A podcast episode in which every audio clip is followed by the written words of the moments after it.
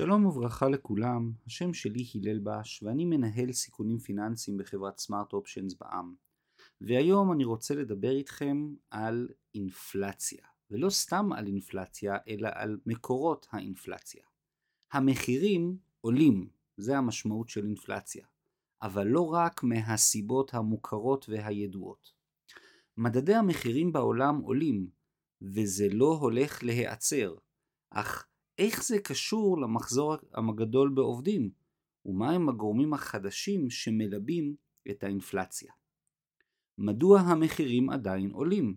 הנימוקים העיקריים תולים את הדבר בשוק העבודה הנוקשה ובשוק הסחורות הקשיח, והם צודקים לחלוטין, אבל ישנם עוד מספר הסברים חדשניים בדבר האינפלציה המתמשכת, והם גם מראים לנו מגמה ברורה של עליית מחירים עקבית ומתמשכת במהלך השנים הקרובות. אינפלציה מתמשכת רובנו כבר מפנימים את העובדה שעליות המחירים המערכתיות שהחלו לפני כשנה מתגבשות לכדי אינפלציה מתמשכת ועקרונית.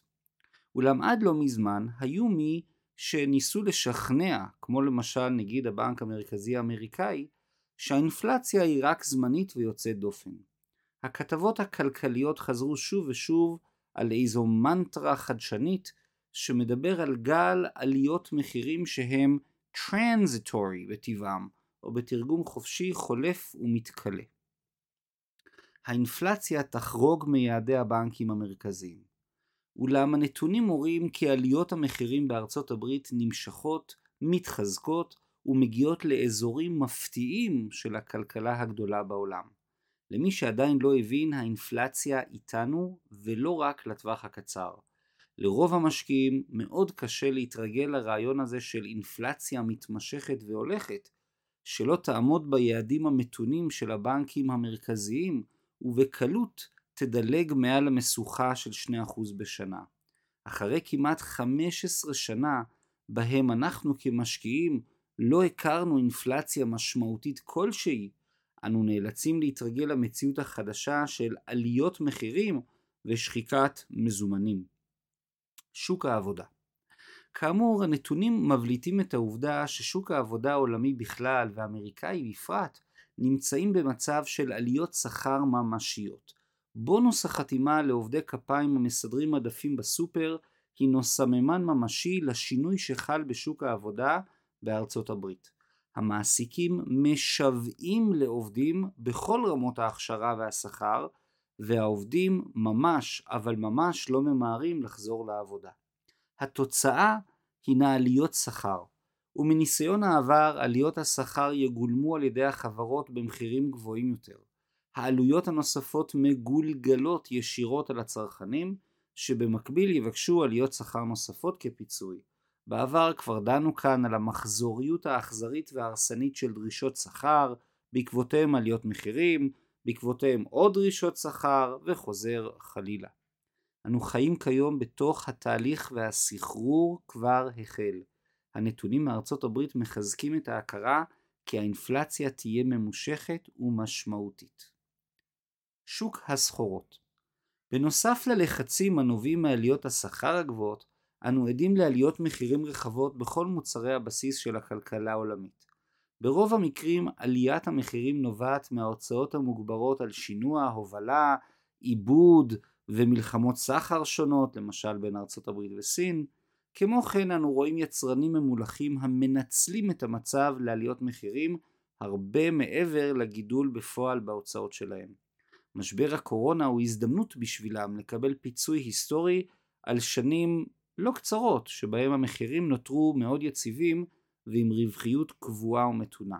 בשורה התחתונה מחירי הסחורות ומוצרי הבסיס מאמירים כלפי מעלה ושוק הסחורות כיום הוא שוק של מוכרים שבו לקונים ואפילו לגדולים ולחזקים שביניהם יש רק שתי אפשרויות במשא ומתן. Take it or leave it. בצע את העסקה במחיר הנקוב או ותר על הסחורה אין ממש משא ומתן. סיבות נוספות מעבר למנגנוני הליבה של האינפלציה המתמשכת, שוק העבודה הנוקשה או שוק הסחורות הקשיח, בשבועות האחרונים אנו עדים למספר מפתיע של פרסומים עם נתונים חדשים ומעוררי מחשבה אודות מקורות לא צפויים של לחצים אינפלציוניים. בשורות הבאות ננסה לתת תמונה עדכנית לעוד כמה סיבות מעניינות למגמת המחירים העולה בארצות הברית. כמובן התפרצות קיצונית של זן קורונה חדש, מישהו אמר אה, אומיקרון, יכול חלילה לטרוף את הקלפים ולהאט או לעצור את כל המגמה שאנו דנים בה. ימים יגידו, אבל כרגע לא נראה כי התרחיש הזה צפוי להתממש. אז מהם הסיבות הנוספות לאינפלציה אמריקאית מתמשכת והולכת? בואו נתחיל. פוליטיזציה של סוגיית השכר הנמוך. בארצות הברית, ובמידת מה גם בישראל, יש פוליטיזציה רבה סביב נושא השכר. מאוד לא פופולרי להיות מעסיק שאינו מעלה את השכר לעובדיו, וממש בלתי נתפס הרעיון של מישהו שמוריד שכר. גם באזורים המיוחדים של הכלכלה האמריקאית שבהם יש עודפי עובדים, והם ודאי יוצאי דופן, המעסיקים מתקשים לעמוד בפרץ של יחסי הציבור ולא להעלות שכר.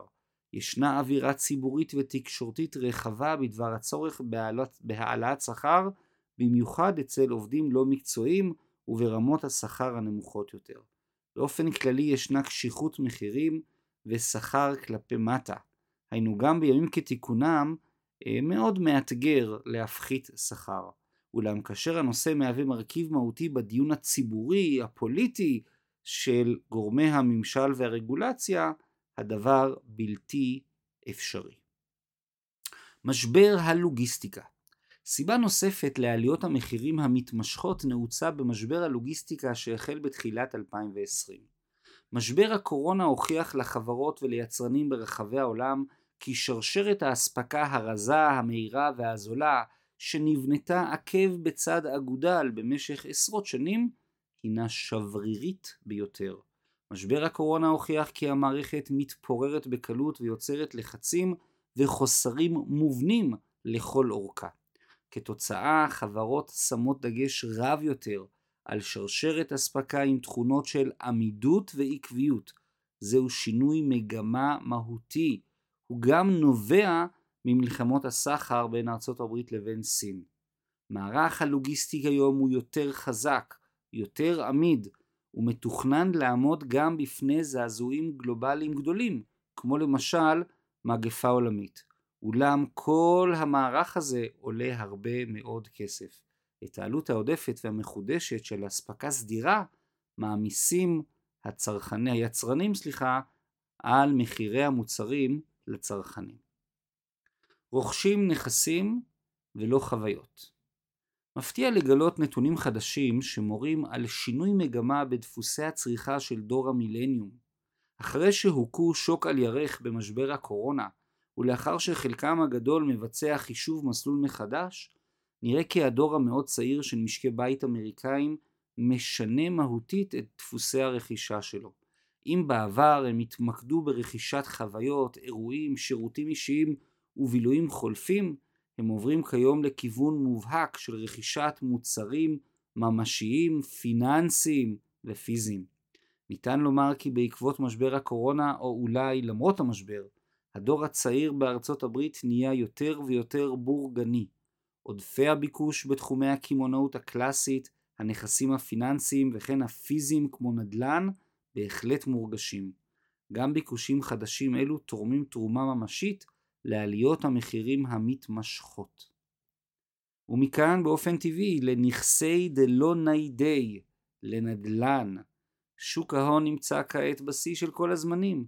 מדדי השוק עולים ועולים ומשקיעים רבים חוששים מהבועה שנוצרה באזורים מסוימים של הבורסה האמריקאית, כמו למשל בתחומי הטכנולוגיה העילית בארצות הברית.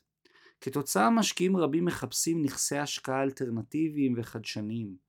חלק מתפתים להשקיע באומנות, ביין, במתכות יקרות וביהלומים ובכל מיני השקעות אלטרנטיביות. רוב הציבור האמריקאי מעדיף להשקיע דווקא בנדל"ן. כתוצאה ישנה עליית מחירים רחבה בשוק הנדל"ן. מדדי הנדל"ן המוצלחים, כמו למשל מדד קייס שילר, מורים על ביקושים גדולים לנדל"ן שיוצרים עליות מחירי דיור לרכישה, להשכרה בכל רחבי ארצות הברית. גידול ממשי בהוצאה על דיור בהחלט משפיע על מדד המחירים לצרכן, שהינו מדד מרכזי לאינפלציה. עולם ירוק יותר המעבר לאנרגיה מתחדשת וזניחת טכנולוגיות זולות לייצור חשמל כמו פחם, גז, כורים אטומיים וכולי, מובילים לעלייה ממשית בעלויות האנרגיה העולמיות בכלל ובארצות הברית בפרט. גם לתהליך זה שנתמך באופן מסיבי על ידי נשיא ארצות הברית ביידן והתקשורת האמריקאית, יוצרת עליות מחירים מערכתיות, שכן אנרגיה, חשמל, הינו מוצר בסיס מרכזי בכל תהליך ייצור ומכירה. זאת עוד סיבה לעליות המחירים הרוחביות, הן בצורה ישירה בעלויות החשמל של משקי הבית, והן באופן עקיף אך משמעותי בכלל המוצרים והשירותים. המהפכה הטכנולוגית ואם לא די בכל אלו, אנו עומדים באמצע של תהליך מואץ, שבה בניגוד לעבר, השירותים הטכנולוגיים שאנו צורכים עולים לנו יותר ויותר כסף.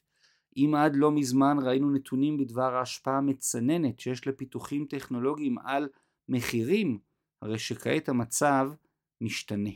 בתחילת הדרך חברות הטכנולוגיה הגדולות כמו גוגל, אפל ומייקרוסופט ואחרים התאמצו לתפוס נתח שוק גדול וחילקו בחינם את חלק גדול מהשירותים המתקדמים שלהם. כעת הן כבר מתחילות תהליך מובנה אך עקרוני לגבות כספים רבים מהלקוחות. אנו מזהים מעבר מאסטרטגיית נפח או אסטרטגיית נתח שוק לאסטרטגיית רווחיות או אסטרטגיית מחיר.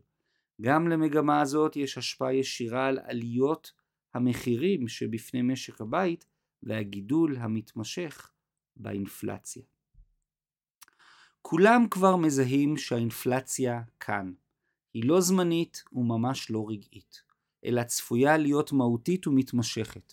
הסיבות העיקריות לכך נעוצות הן בשוק העבודה הנוקשה, מעט עובדים והרבה משרות, והן בשוק הסחורות הקשיח, מעט מוכרים והרבה קונים. נכון הדבר כי ישנם יצרנים רבים המנצלים את המצב ומעלים מחירים הרבה מעבר לעלייה ממשית בהוצאות שלהם. אבל הסיבות לאינפלציה המתמשכת נעוצות גם במגוון סיבות מפתיעות וחדשות.